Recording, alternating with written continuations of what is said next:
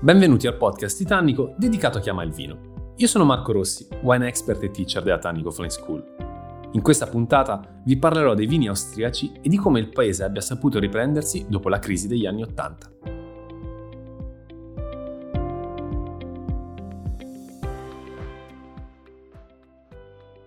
Fino a circa dieci anni fa non si parlava quasi mai di vino austriaco. Tanto va detto che poche altre nazioni hanno avuto una capacità di marketing, inteso come marketing buono, intesa come la comunicazione, inteso proprio come il veicolare i valori in modo molto chiaro e netto come ha fatto l'Austria negli ultimi anni. Quindi uno dei punti del successo, del rinnovato successo austriaco, potrebbe passare effettivamente da una comunicazione chiara e semplice. Ma perché non si parlava più di Austria? Non si parlava più di Austria per un, un, grandissimo scandalo che aveva poi decretato quello che potremmo chiamare l'anno zero, il momento della rinascita totale. Stiamo parlando del 1985, quando alcuni produttori di vino, soprattutto sfuso, questo va precisato, però per cercare di eh, dare un po' più di dolcezza, un po' più anche di viscosità al proprio vino, aggiunsero antigelo piuttosto che andare a lavorare duramente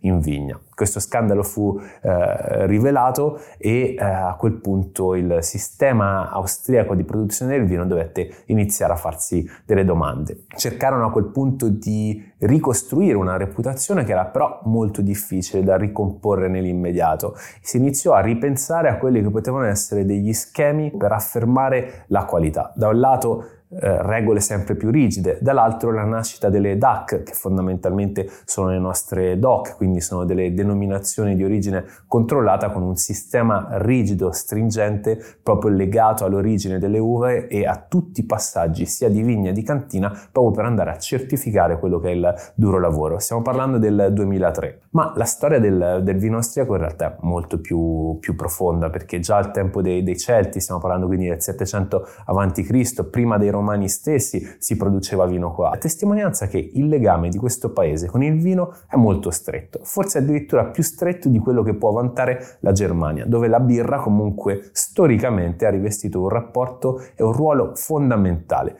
Qua sì, la birra è stato uno degli alcolici storicamente eh, consumati, ma il vino è sempre stato centrale. Basti pensare anche al ruolo delle Aurigar, che sono queste sorte di taverne che avevano l'obbligo di servire anche durante il periodo medievale soltanto dei prodotti vitivinicoli che derivassero da un raggio eh, limitato, quindi massimo una decina di chilometri di distanza da quello che era la taverna stessa, anche non era soltanto per far girare l'economia, ma per garantire proprio il, il prodotto e la freschezza del, del, prodotto. Ma tornando a quello che è stato il, il percorso evolutivo del, del paese, oggi l'Austria riveste un ruolo decisamente marginale nella quantità di vino prodotto, perché produce circa l'1% e basta di tutto il vino mondiale. Quindi stiamo parlando veramente di una produzione che è eh, risicata, che è piccola, incentrata però va detto finalmente sulla qualità.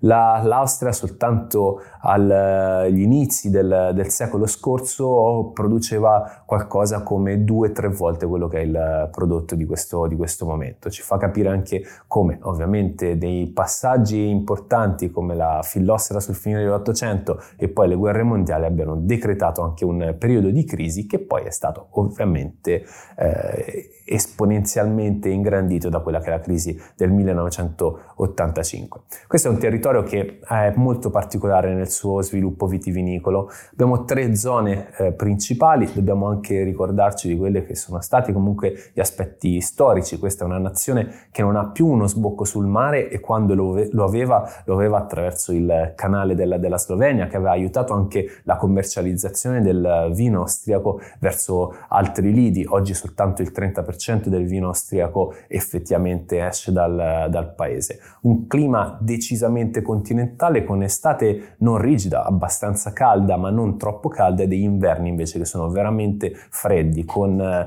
tantissime precipitazioni, spesso anche di origine nevosa. Vediamo quindi che il percorso del Danubio traccia uno del, dei percorsi del vino principali, e non soltanto per motivazioni legate a quello che era il commercio antico del, del vino, ma proprio anche per le caratteristiche geologiche e per le caratteristiche climatiche. Intanto nella parte orientale, quindi nella parte in cui si sviluppa la viticoltura, troviamo la città di Vienna, troviamo la capitale, ma se partiamo da nord incontriamo il Niederösterreich che altri non è quindi che il territorio della bassa Austria orientale, ma è caratterizzato comunque da un clima decisamente continentale e decisamente freddo. Qui troviamo il principe dei vitigni austriaci, perché è il vitigno che copre circa il 40% proprio della superficie vitata. Stiamo parlando del Gruner Veltliner. Il Gruner è molto particolare perché un Gruner semplice in gioventù tende a ricordare sotto molti aspetti il Sauvignon Blanc.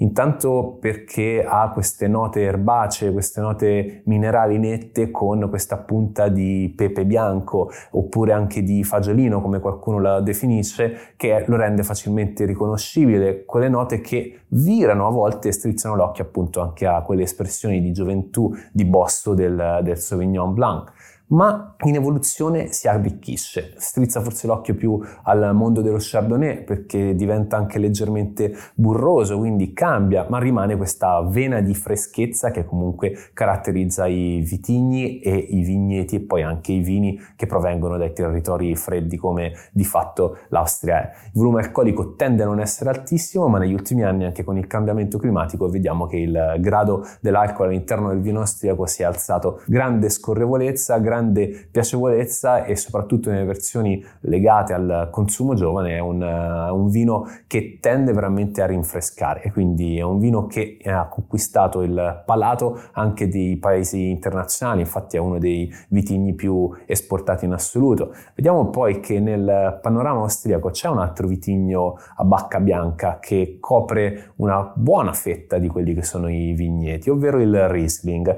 anche se non, qui non è protagonista come in, in Germania, ma il wrestling viene eh, utilizzato anche per andare a fare appunto del, degli appassimenti o comunque a tenere il, il, l'uva più in vigna per andare ad una maturazione e una concentrazione zuccherina più importante. Non è la tecnica principale, ma una tecnica che sta rivestendo e ha rivestito nell'ottica della qualità un ruolo sempre più importante. Troviamo anche però dei vitigni a bacca rossa, in questo caso ci spostiamo dalla, dalla, parte, dalla parte prettamente nord e che tra l'altro è divisa il Niederösterreich in sottoregioni, alcune delle quali sono anche molto importanti, molto famose come il Wachau, come Kamptal, eh, come il Wagram. Eh, nel Wagram appunto si trovano anche gli Eiswein per intenderci, quindi si vanno a individuare proprio quegli appassimenti prolungati che vanno ad incontrare le, le gelate di dicembre, quindi ci rendiamo anche conto di quello che è il clima. Troviamo poi Vienna e dopo scendiamo invece nel Burgenland. Vienna può essere considerata una regione a sé, ed è, va presa in considerazione il fatto però che Vienna è caratterizzata da fatto di essere una delle poche città al mondo che può vantare una produzione vitivinicola importante, costante nel, nel tempo. Qui il, non possiamo individuare un vitigno principale, ma parlare più che altro dei vitigni e dei vigneti misti, quindi si vanno a avere quel, tradizionalmente vigna promiscua e si vanno a produrre quindi dei, dei vini che sono blend di vitigni. Se andiamo nel Burgenland, incontriamo invece la patria dei vitigni a bacca rossa, lo Zweig Weigelt, che è uno dei vitigni austriaci per eccellenza, che ha delle caratteristiche molto particolari, perché anche questo è un vitigno che tendenzialmente poteva essere considerato tintorio, tende a essere un po' improntato sulla ciliegia, essere un po' troppo maturo, a volte un po' seduto perché manca di un'acidità importante, manca di grande freschezza, il tannino è ben presente, è un tannino però spesso non troppo elegante. Zweigart è considerato comunque un vitigno non nobile, anche se in evoluzione può dare delle soddisfazioni, ma tende purtroppo a diventare un po' opulento. Il Burgenland ci fa già capire che a temperature eh, decisamente più alte, che ben si sposano con quelli che possono essere i vitigni a bacca rossa, ma rimane un territorio del nord, rimane un territorio del freddo e infatti lo Zweigelt stesso tende ad avere una chiusura leggermente amaricante, che è tipica proprio dei, dei vitigni a bacca rossa che provengono da questo tipo di territorio. Se vogliamo invece guardare l'eccellenza per quanto riguarda il, il, l'uva rossa, per quanto riguarda quindi la produzione di vino rosso in Austria, sempre nel Burgenland troviamo il Blaufränkisch. Il Blaufränkisch è un po' all'opposto dello Zweigalt perché tende a strizzare l'occhio a volte anche al mondo del, del, del Pinot in certe sue espressioni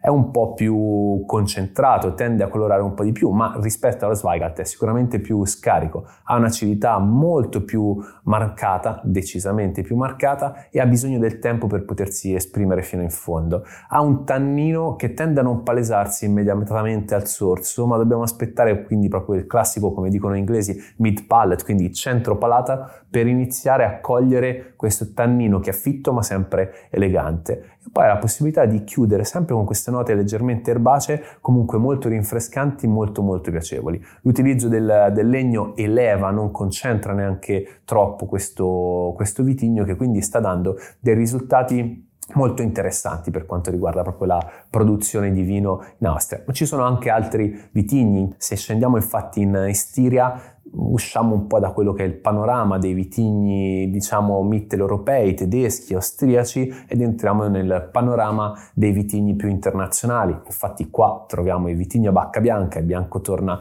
protagonista, ma lo fa con quelle varietà che tendono a essere leggermente più aromatiche, ma tendono anche ad avere una, una capacità di espressione del varietale molto più, più netta un po' ovunque nel mondo. Infatti qui il Sauvignon Blanc diventa il protagonista protagonista principale, ma non disdegnano i produttori anche di utilizzare lo Chardonnay a fianco dello Chorebe, quindi di un altro vitigno comunque autoctono del territorio e altri vitigni che appunto subentrano nella, nella produzione. Questo per dire che comunque l'Austria, per quanto piccola, perché il territorio vitato non è così ampio riguardando soltanto la fascia orientale e soprattutto per quanto concorra soltanto per l'1% alla produzione mondiale, per intenderci è un eh, rapporto infinitamente più piccolo rispetto a una regione produttiva americana o rispetto a una, produ- a una regione produttiva anche italiana, quindi stiamo parlando quasi di una regione piuttosto che di una nazione in cui il Niederösterreich comunque mm, partecipa per il 60%